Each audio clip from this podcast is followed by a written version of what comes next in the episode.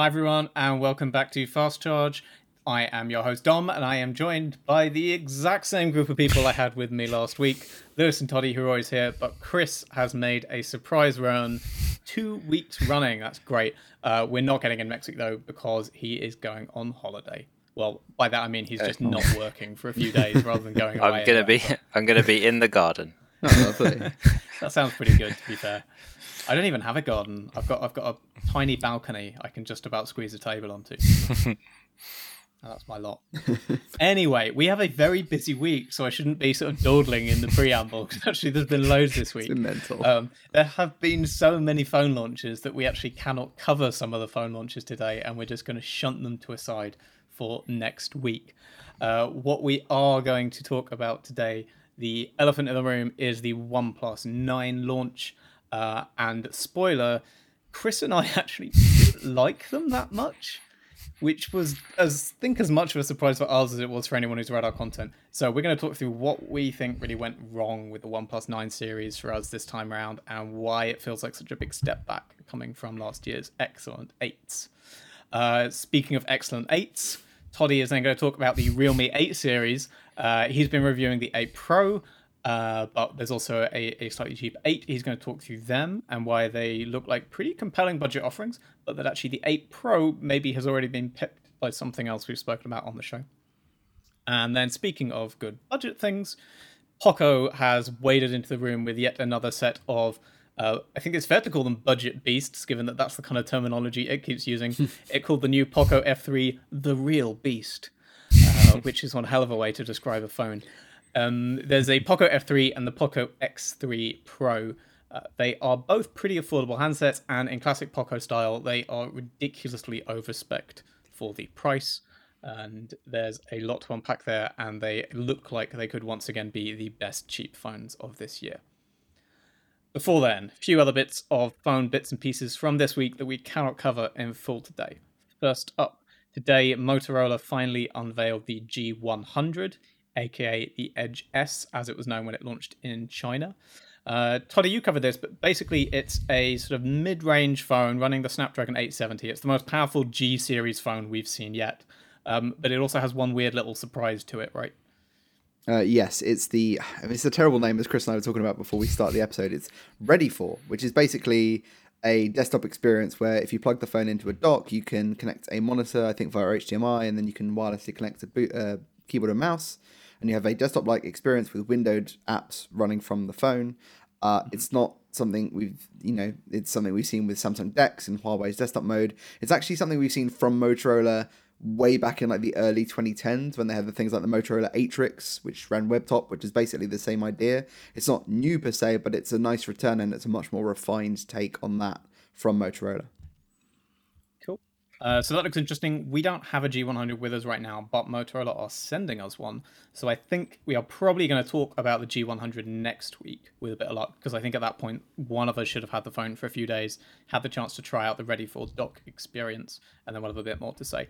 Uh, similarly, next week, we will hopefully talk about the Vivo X60 series. Uh, these were actually announced in China back in December, but Vivo has finally confirmed this week that it's giving them an international rollout. In classic confusing Vivo fashion, it has done that without actually announcing any prices or release dates for that international rollout, at least not for the UK and Europe, uh, though it did give some pricing info for India at least. Um, we will talk about it next week because I have a couple of them here. I have the Vivo X60 Pro and the X60 Pro Plus. I've been reviewing the Pro this week. I'm about to switch tomorrow to the Pro Plus. So, with a bit of luck, this time next week, I'll be able to give you all my thoughts on those two phones, the range in general, and how those Zeiss cameras stack up. Uh, things that uh, other launches this week Snapdragon. Uh, we had two new Snapdragon chips in, in a week, both slightly out of nowhere. Uh, one we'll talk about more later, which is the Snapdragon 860, which turned up in the Poco X3 Pro. So there's just one phone with it. The only announcement was it's in this phone. Uh, it's a bit like the 870 in that the 870 was an overclocked 865. The 860 is an overclocked 855. So in a funny way, it's a two-year-old chip, but it's also a brand new chip because Qualcomm's strategy is no. Uh, they have also announced today the Snapdragon 780, which I think is more straightforward in that this seems to me to be positioned as the successor to the 765G. Is that fair? Uh, yeah, 765, 768G. The main kind of thing that they put in the press release is that it's like 40% better like CPU performance than its predecessor. It didn't explicitly call it the 765G was its predecessor, but that's what we're assuming. Uh, but it's yeah, it's just better. It's got uh, a better AI core. It's got uh, a new IS triple ISP. The weird kind of hook is that in their press release, you could effectively take 23 simultaneous 25 megapixel images from your phone's main ultra wide and zoom camera at the same time if you wanted to because it can do that. I don't know why that's a feature or something you'd want to do, but that's how they were trying to push how good their Yeah. triple ISP setup is on this chip. But yeah, it's got It's 5G funny way of built in it and part of that stuff is just about night modes and HDR, Yeah. right? Capturing simultaneous shots. Yeah, yeah. But when you need to do it across various the different sensors at the same time, I don't entirely understand. but you can. Um, And it's got You can now integrated 5G series. and it's got a it's built on a 5 nanometer 5 nanometer process just like the 888. Cool. Um, so yeah, we the 765G and, and to a lesser extent the 768G were super popular chips. There's loads of upper mid range and cheaper flagship phones using them. Curious to see if this will take the same spot in the market.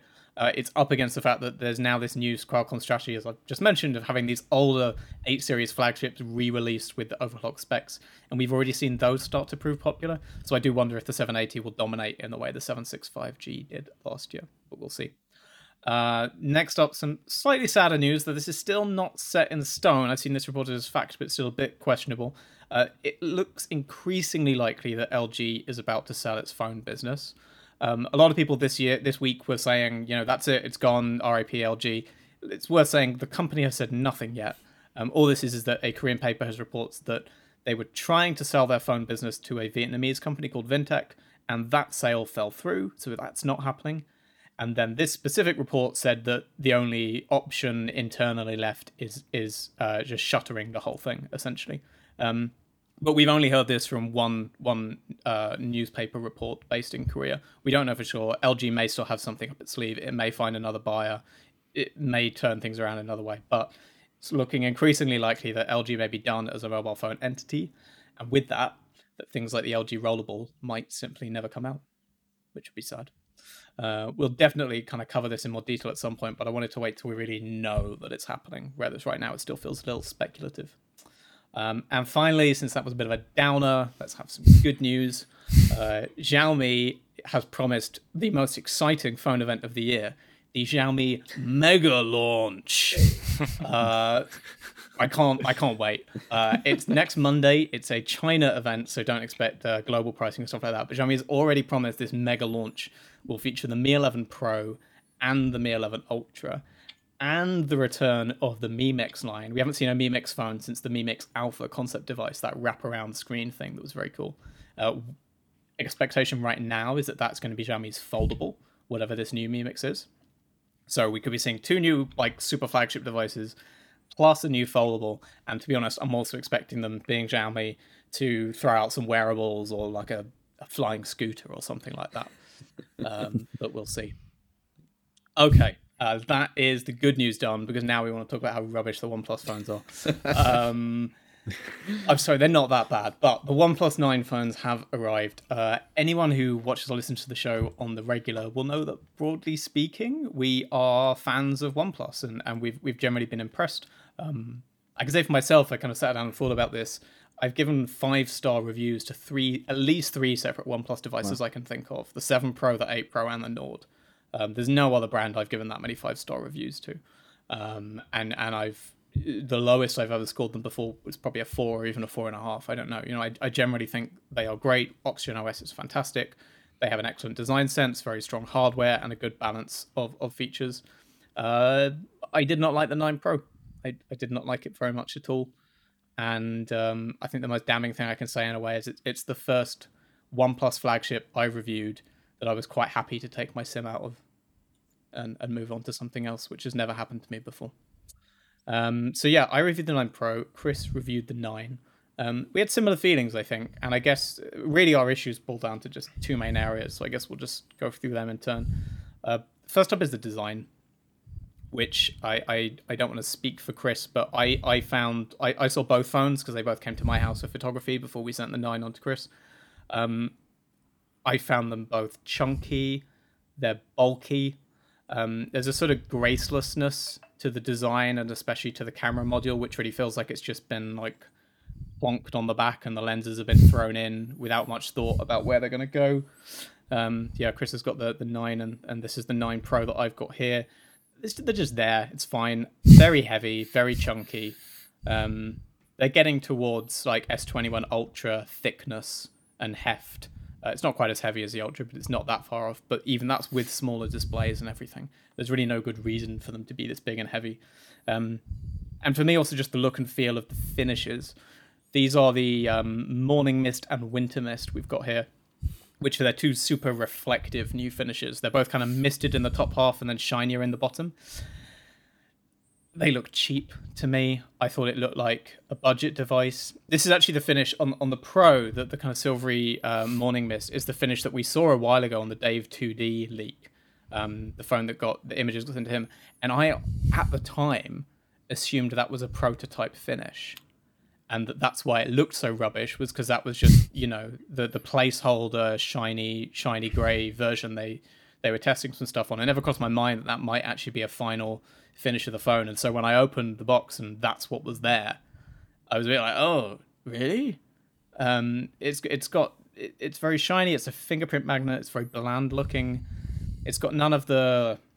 I know OnePlus has done interesting stuff with with the feel and the colors they've used before uh, lots of frosted glass, textured glass, things like that. This just, I don't know, doesn't doesn't have much grace to it. Is that fair, Chris? Yeah, totally. I just I I just want to know why, and I don't think we've really, I don't think they've really explained why they've made this change, why they've chosen these finishes, um, and stuff. And yeah, basically the same. I mean, like I'm not a big fan of pink, and this is quite pink, but like the fact is, like they've done in the past, they've they're tying this color to the top SKU. So if you want the 12 gigabytes of RAM, the 256 gigabytes of storage, you have to have this pink one, hmm. um, mm. which is called Winter Mist. Um, I mean, I'll say, you know, for the dissenting voice there, everyone who watches us probably know by now I love a purple phone. Um, and I do prefer that finish to the to the just grey of the of the nine Pro. Um, it, I think that one holds up better, but yeah, there are there are nicer nicer looking other finishes. Their blacks they might be fine this year. The pine green of the Nine Pro looks quite nice, um, but it's just yeah. If, if, if we we haven't seen them in person, so I don't know how they look in person, so I can't really comment. Um, yeah. And it is frustrating that they are tied to certain specs and storage. So if you know the color you want, you might be limited to certain specs and and vice versa. I still so we saw like in our in our briefing, obviously we sort of having to do briefings on Zoom still. Um, like the the the guy from OnePlus showed us the pine green one. And I was like, oh, that one looks amazing, but mm-hmm. but it's only the Pro, and it's only um, that's the top spec one in yep. for the, the UK. UK least, I think it varies. Even though yeah, so we've got the the the silver one, but that's not actually the top spec here, but it is mm-hmm. elsewhere. It just gets really confusing. Like I want to buy a product as a consumer and I want to go in and choose my color and choose my storage. Like that's what you know people are used to. I don't think there's really a good excuse for it. That has know. always been OnePlus's way. To be fair, yeah, um, they yeah, they always but... tie colors and specs and SKUs together. Um, it's it, I guess it's it's one of those things that's bothered me a little bit before, and I've flagged in reviews, but it's not bothered me enough because generally I thought they all look good anyway. And this is the first year where you feel like, well, actually, like some of these look downright awful. Um, and and while I do think that some of the other colors look better, it is again worth flagging.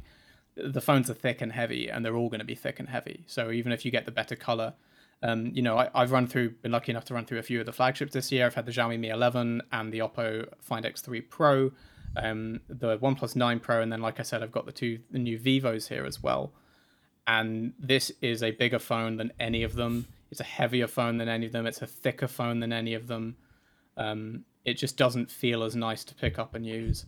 Uh, and it's the, the the only one of these phones that looks and feels better once you throw it into a case. Hmm. Um, I preferred it with the case on. uh, than I did Yeah, to. I've got yeah, uh, I've got the out- sandstone like one. Yep. It- it's quite nice in this if you are gonna put it in a case. Uh, they include a you know clear silicon one, but if you don't like the color, that doesn't solve that problem. Mm. Um, and like you say, I, I the previous phone I reviewed to this was the Redmi Note 10 Pro, and that's two hundred and seventy nine dollars, and it's no, th- I think it's thinner, lighter, still has a headphone jack.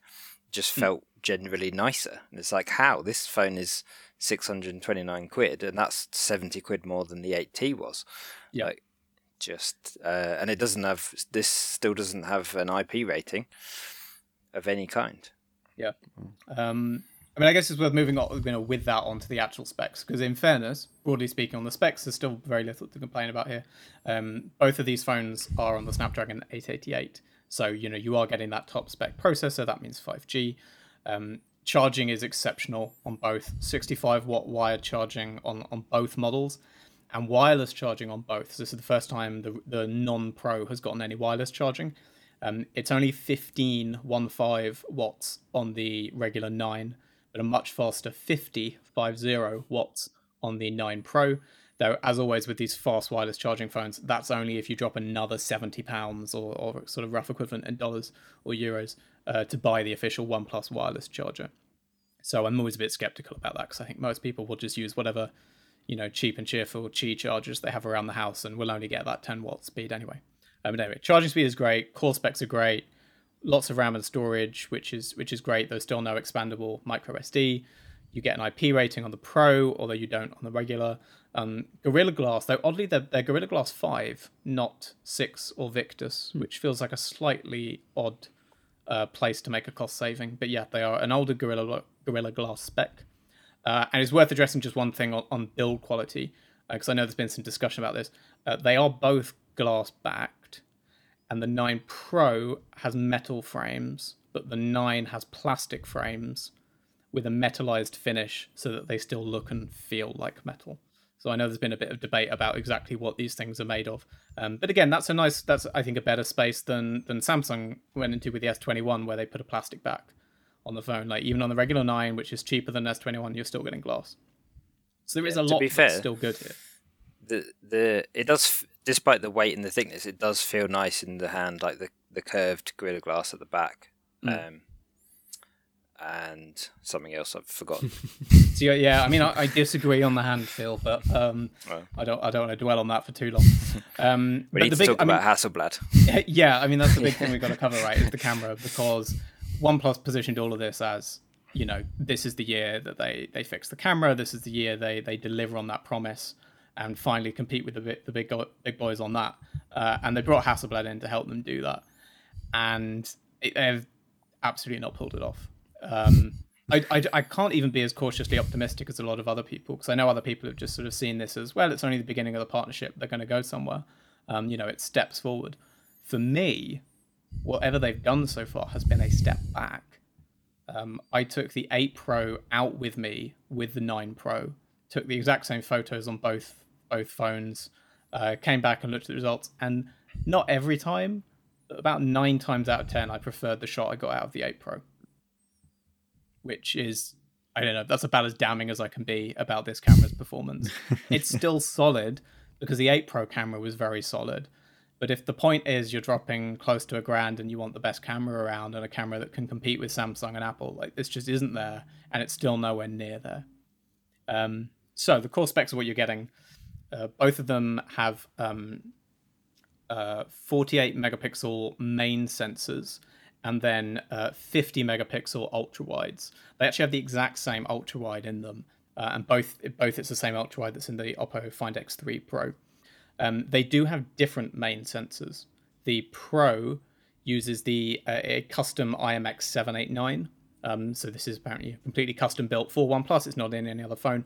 Uh, whereas the OnePlus 9 uses the IMX 689. Still 48 megapixel. It's just a slightly smaller sensor. It's not as customized. It's the one from last year.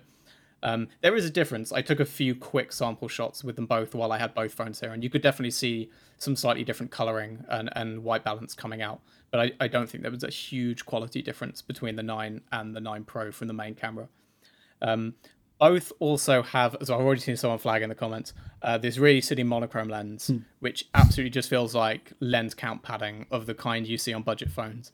Uh, again, OnePlus has been guilty of this before. We've seen the monochrome lens before. We've also seen the sort of like X-ray lens fiasco uh, and stuff like this. They do seem to love to just throw a lens on because they've got them kicking around the factory floor, uh, and it lets them call it a four camera rather than a three camera.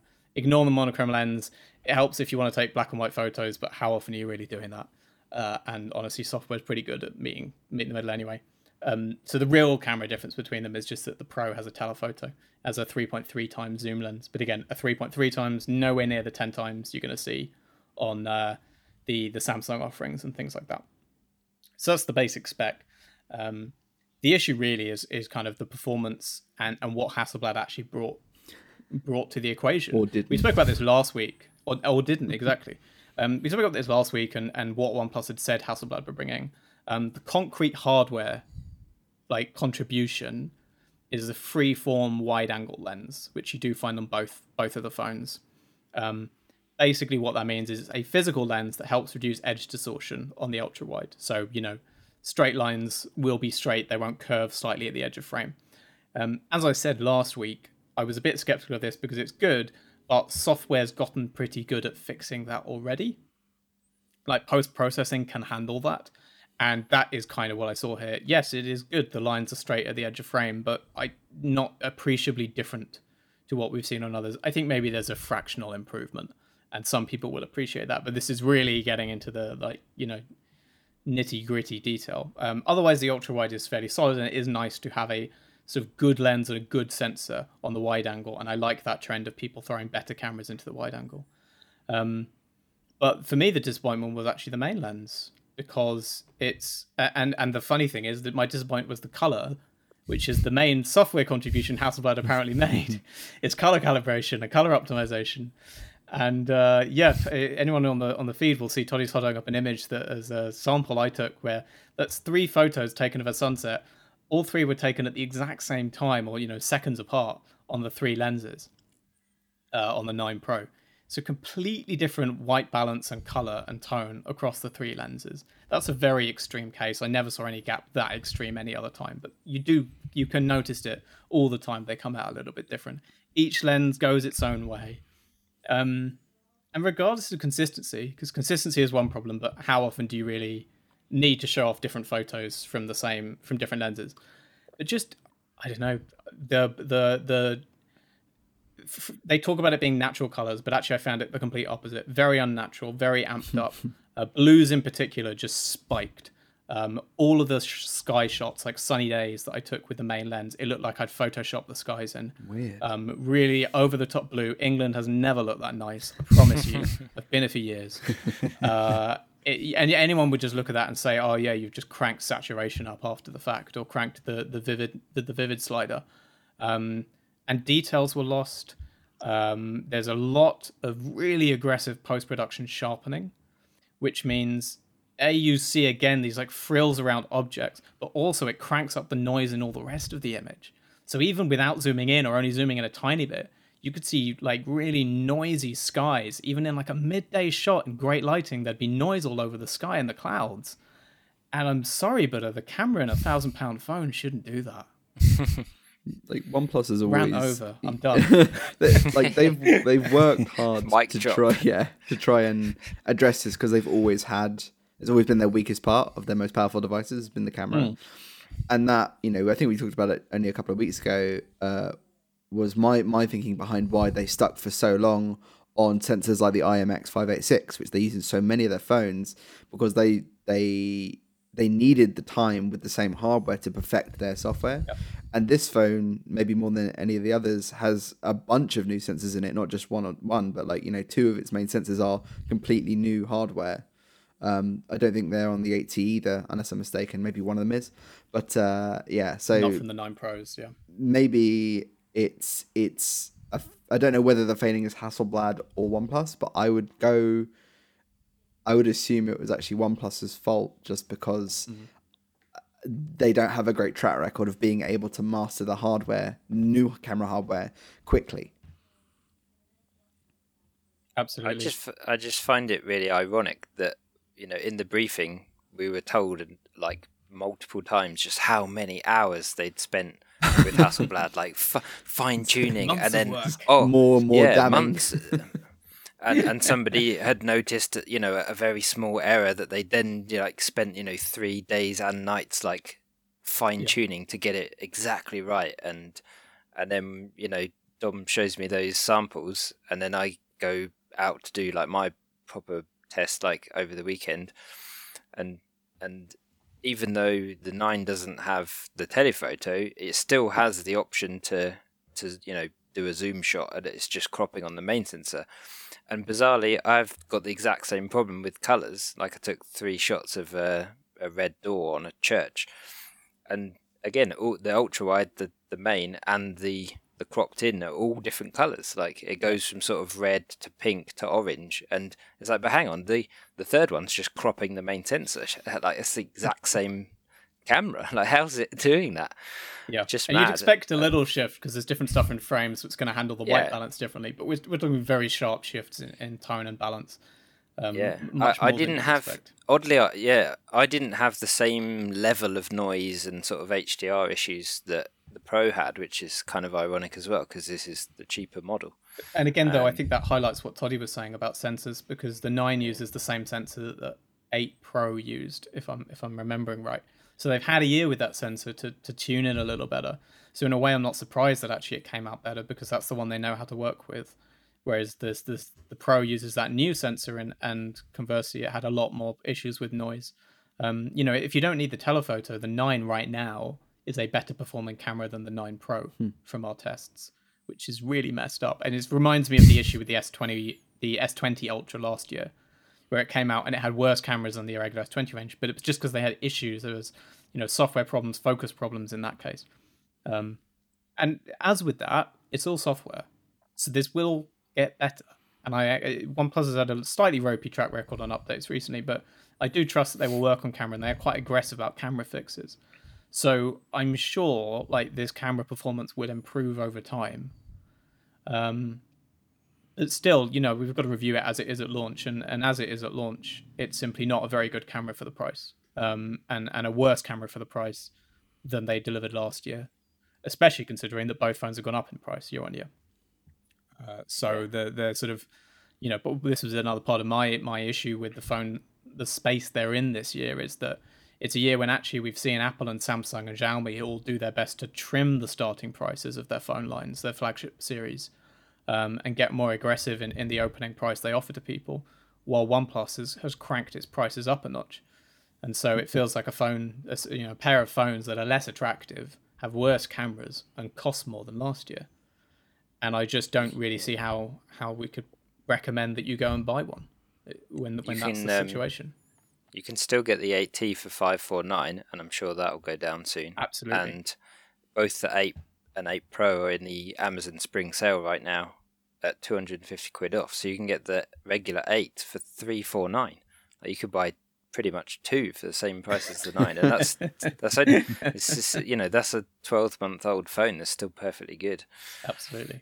And Um, and nicer you know that's that's always the case a bit with new new releases. A There's bit. always that I'll buy the buy the year old one, but this feels like an extreme case where it's really hard to recommend anyone buying buying these ones as they are right now, unless OnePlus churns out some really serious um, patches to the camera experience. Um, before we move on, it's worth addressing the other lo- things that did launch because it wasn't just those two phones. Um, first up, there, there's also the the OnePlus 9R, uh, which is a third cheaper model. We talked about this before. It drops down to the Snapdragon 870 rather than the 888, and the camera setup is a little different. That's actually really the only change. A lot of the rest is the same.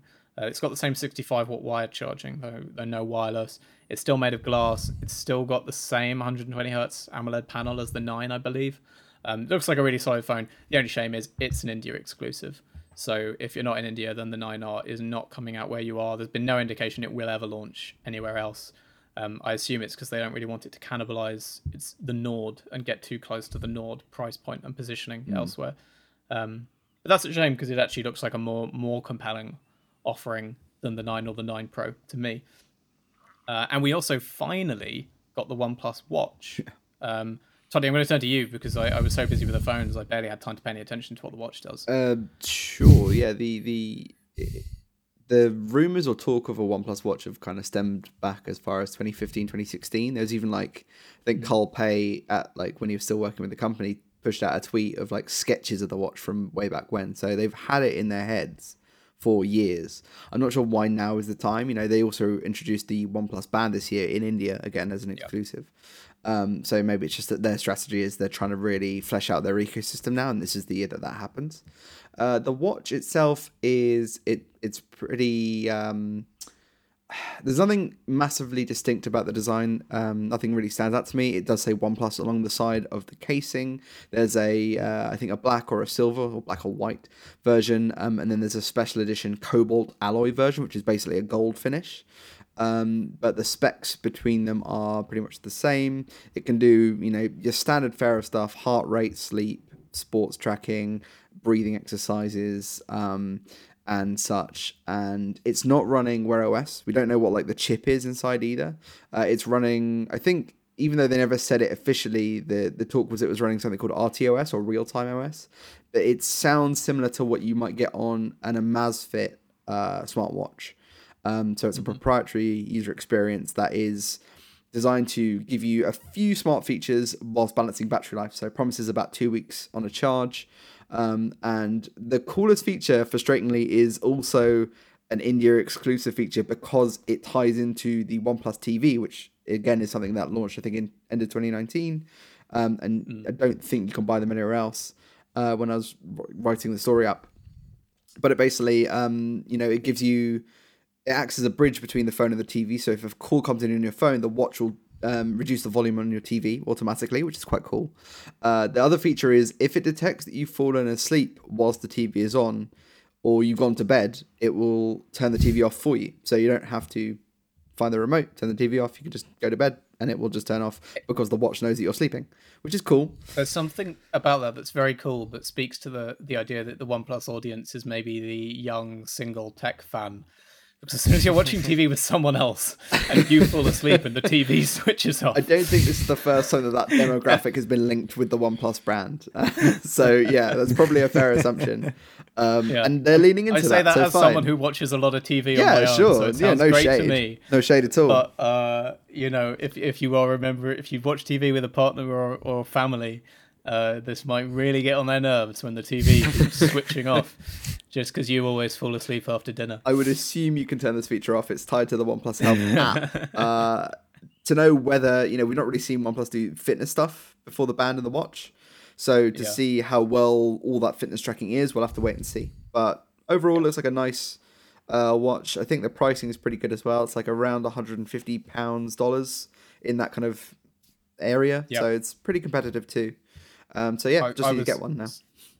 Yeah, totally. I was surprised by the pricing. Mm. I thought that was more competitive than I, I expected them to go a bit more premium yeah. on the watch in terms of the price point they were hitting. So this is definitely a more aggressive move. Um, and it makes sense given, like you said, this is more in the Amazfit range of like a fitness tracker plus some smart stuff. Yeah. Yeah. Not a full fledged no. Galaxy Watch, Apple Watch competitor. Yeah. So, you know, rein your expectations in in that sense. But if the main focus you want is fitness stuff and notifications, it looks like it'll do that well. Okay. Um, it certainly looks better than the 9 Pro. uh, moving on to phones that we like a little bit more. Uh, and I, I, should say before we close, because I've been ragging on the 909 Pro, but we gave the 9 four stars and the 9 Pro three and a half stars. These are still pretty good phones. I think a lot of people would buy them and be happy with them. And performance is very solid across the board. There's a lot to like. So, um, you know, there are strengths to these devices. I think we're just used to a very high standard from OnePlus, and these really don't feel like they hit that, and they don't feel competitive, which is the disappointment there. It's it's partly just how good the mid range is getting as well. Like, yeah. you know, when you take into the you know when you take those markets into account, you know, you sort of have to start getting this nitpicky. You know, absolutely. And I'm curious. And it's, it's funny we. We, we moan about Oppo getting or OnePlus getting closer into bed with Oppo, but then Oppo's put out a much better looking flagship series in the Find X3. Um, so, you know, it might do OnePlus some favors. Uh, next, we have the Realme 8 series. So, way down at the other end of the price spectrum. Um, Realme is very aggressive in its update cycle because it's currently updating these like it was a year ago we had the Realme 6, six months ago the Realme 7. So these are on a biannual sort of number change. Um, but yeah, we have the Realme 8 and the Realme 8 Pro. And Toddy, you've been reviewing the 8 Pro. Yes. Which is an interesting one because at least in the UK, it is the exactly same price as the Xiaomi Redmi Note 10 Pro that Chris spoke about last week. They're both £279, um, which lines you up for very direct comparisons that don't always come out favorably for the Realme, even though actually on the whole this is a really good handset. Yeah, it, it, that price point is is is obviously a, like a popular one for Realme because the Realme Seven Pro, which you know as we just established is only about it's not even a year old, half a year old, no. is the same price. Um, I think it's dropped now. It will have dropped probably because this is out. Um, the Realme Seven 5G is the same price. Um, this is a 4G phone, and then of course the the Redmi Note 10 Pro as well. So um, I think this is one of the first uh, Realme phones. We've seen this on their devices in China and maybe India, but this is the first one I've reviewed where they've actually got the uh, the big "Dare to Leap" slogan emblazoned across the back. I don't love it, but that's I'm not necessarily. Yeah. I mean, they always talk about that, like having a very youthful audience, and apparently yeah. this is something that they are they are down for. So cool. I'm not youthful enough to be the target audience for this device, um, based on that metric. But beyond that, it is an interesting one though to flag, just because mm. we have seen this before on the Chinese handsets, and in the past, it's always been taken off. Yes. By the time they make it to Europe, so this is the first time, like you said, that they've kept this big font design on the back for the European release, and I'm fascinated what they think has changed about the European taste. That suddenly that's going to play well for them. Yeah, I say like, is it a sign of things to come in the review? Because I do wonder slash worry that it is. Uh, I hope it isn't, mm. but it's not. the The worst thing, I guess, it's frustrating as well because it comes with a transparent case, so you can't even hide it with the case out of the box.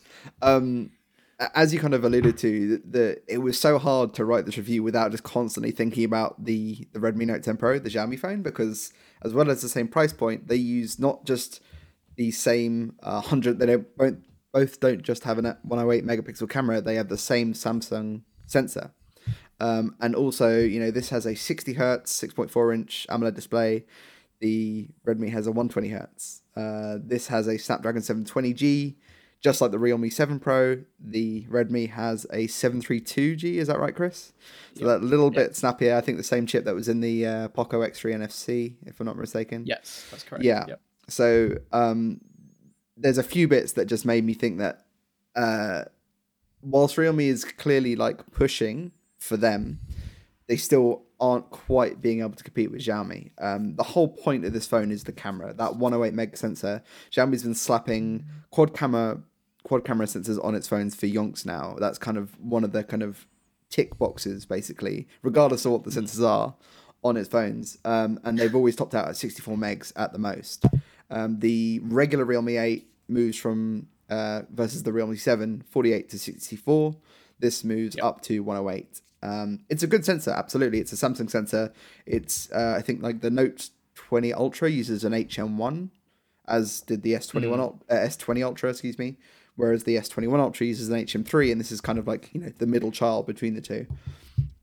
With this chipset and in Realme's hands, it's the best camera Realme's made but it is still not a particularly impressive or competitive camera in terms of just raw power. Um, the image quality is good, like general shooting, you're gonna have a great time. It can do low light photography with pretty good noise reduction, um, and it has starry mode, which is their like super night mode, which when I first tested it last year was actually pretty good compared to the Pixel. Um, they've now added in it's more the features where they're trying to help this phone stand out camera wise. So you got a time lapse starry mode video feature, so you can do like the stars moving across the night sky. That's cool. Um, and they've got a tilt shift mode, which actually my version the software never hit, but there is a tilt shift mode. Um, that's something you can sort of achieve in Instagram with like a quick tweak once you've taken your there's, photo.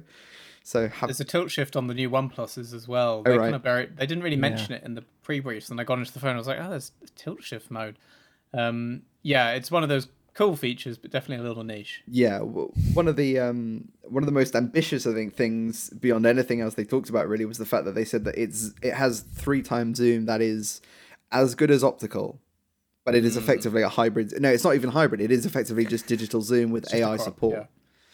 So it's doing multiple exposures and cropping and combining them, right? Yeah, so I think it's like like eight photos it takes, and then it, it Yeah. uses that to and as it would anyway, just taking any photo where Yeah. it combines multiple shots and combines multiple pixel data because it's got you know 108 megapixels means a 12 meg shot uses the data from nine pixels per one pixel, if that makes sense.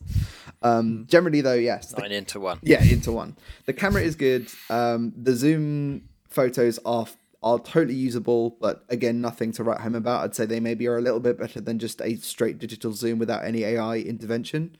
Um, but I did test it just because I had it against the Ultra, which I know is obviously a ridiculous comparison, but it was the closest thing I had that had a, a Yeah. native three time zoom.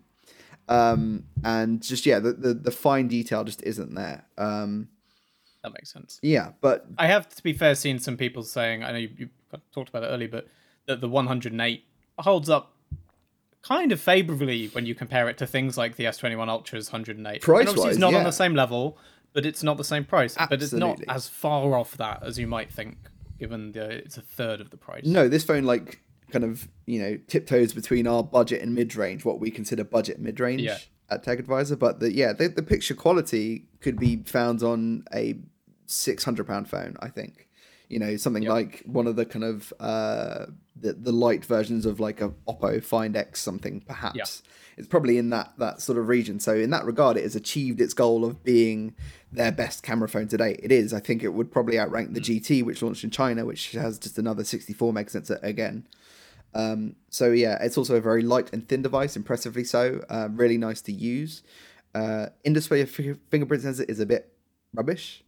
Um, the screen is fine, but 60 hertz when I know that there's a 120 hertz phone for the same money. the same price. Yeah, and the fact that the 60? Is chipset is the same as last year in the Realme 7 Pro, um, it kind of does show a little bit. Like you can play PUBG Mobile on medium graphics, which is fine, but I'm getting UI stutter or just sluggish um, responsiveness just using the phone, like not even doing anything demanding, and you can see that.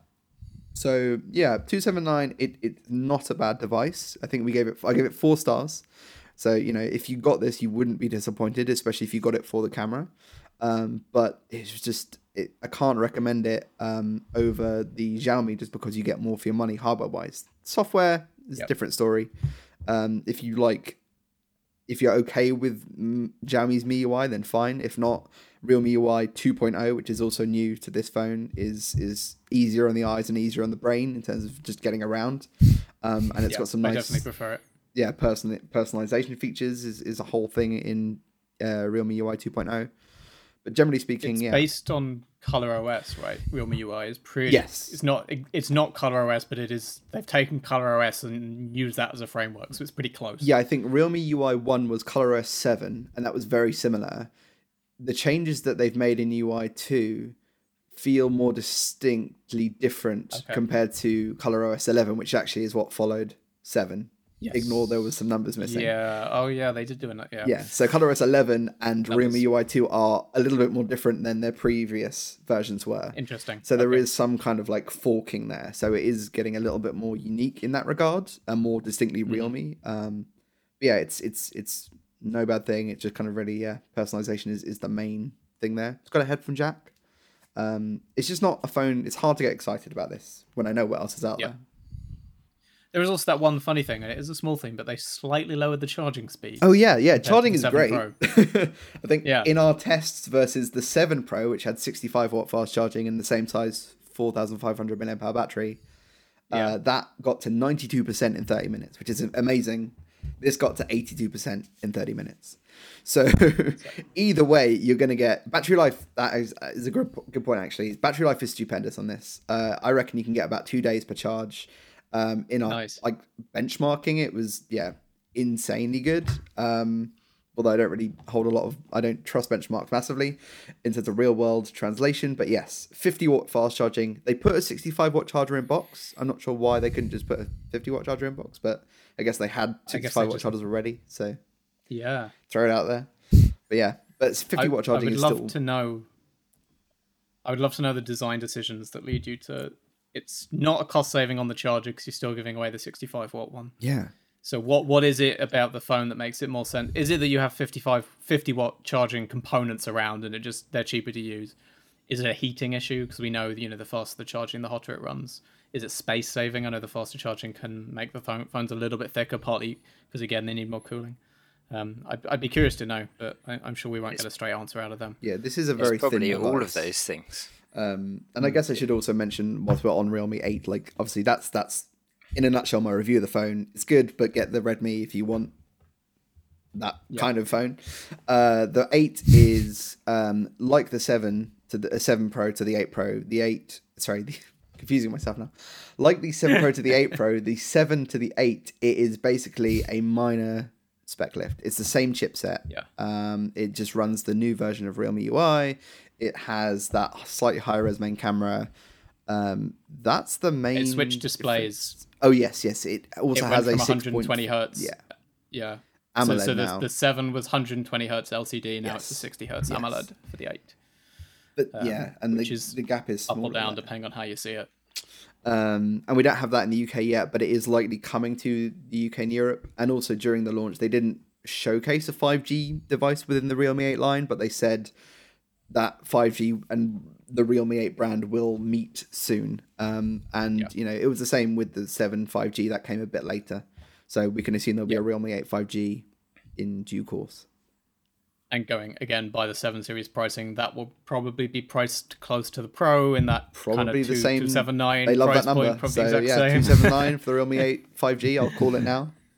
Yeah, uh, we'll see. Yeah. Uh, so yeah, that looks like a, a pretty compelling offering, but uh, as ever, it's really hard to beat Xiaomi on pure specs for the money because especially in this budget segment, they Mm. just roll over everyone else.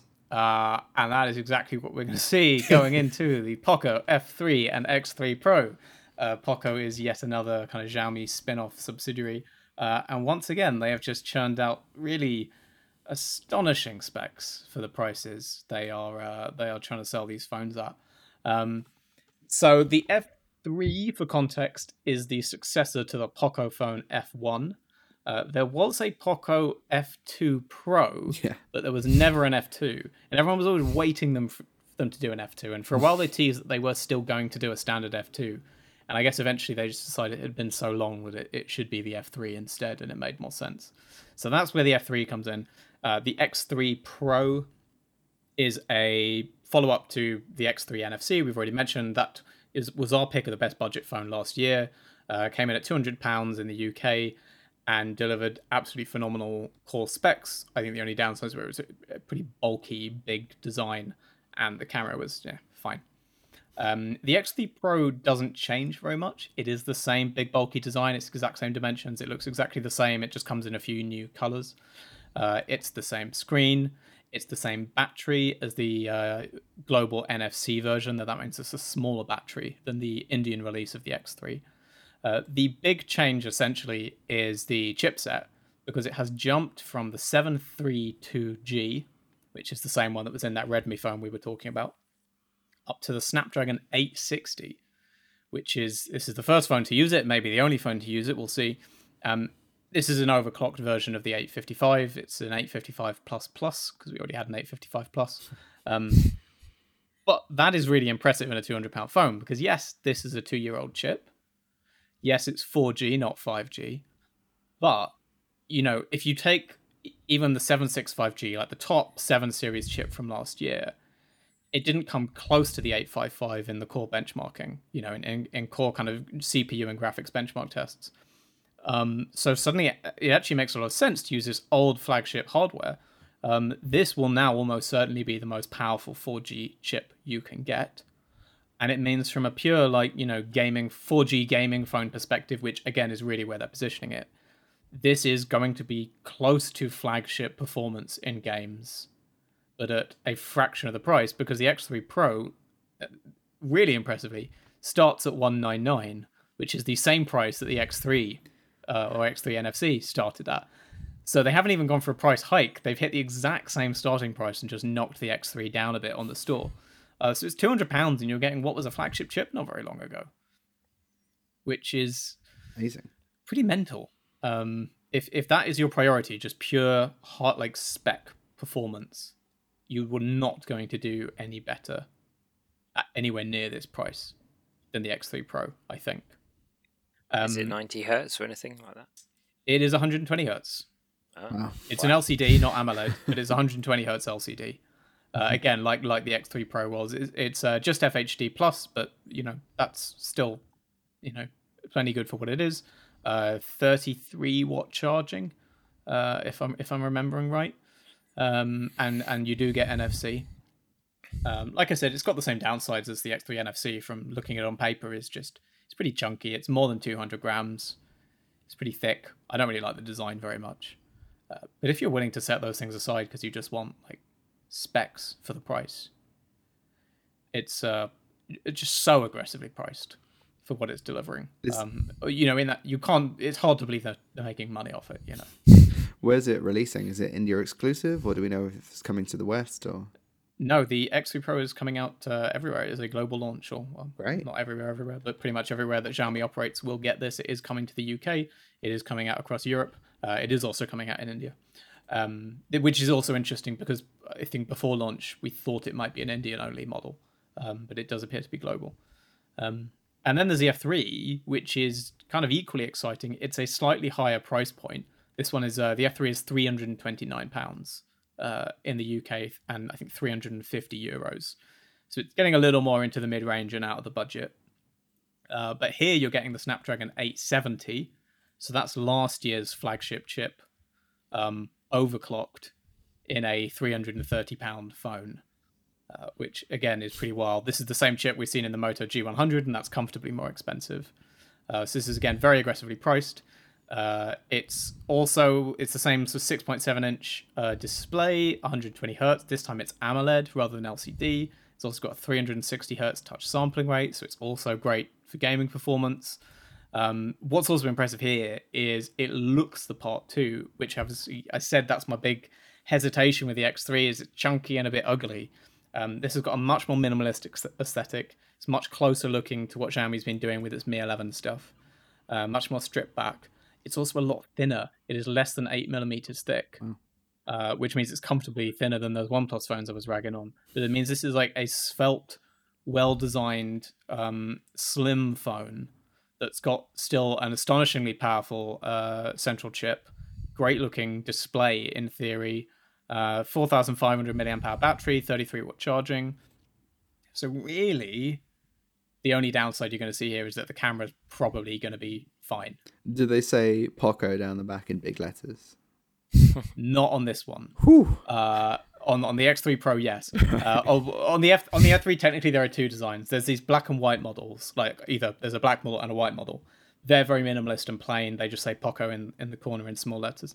There is a blue version which has more of a jazzy design to the back. It's got some lines and angles that meet in the middle, and, and that says Poco in in I'll say medium size letters uh, in in the middle at an angle. It, it's no dare to leap. It's it's not on that scale at all. Um, I, I do I guess should mention that uh, I think there's like two shades of black and a shade of blue for this phone. In India, there is also I think it's called illuminating yellow, and it is basically pulling a, a leaf out of the Oppo Find X five or whatever three range in China, wherever we're at. Um, it has yep. glow in the dark, dare to leap, and a glow in the dark camera surround, and it is yellow oh, no. in the day. So there is that version. I just, I, as you reminded me, as you're talking about all these design touches. Amazing. Yeah. So we don't get that one here in the rest of the world, but there is a glow in the dark version of this phone if you want it, which maybe makes it worth it over the Xiaomi. after just all, pure novelty. Yeah.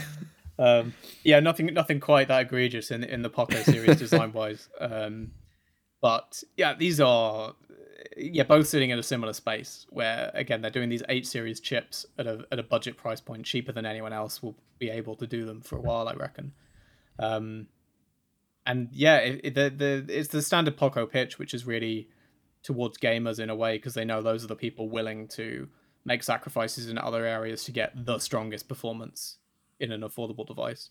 Um, but if that's who you are, these two both look like they're going to be the most competitive phones at their price points for that market by a long way.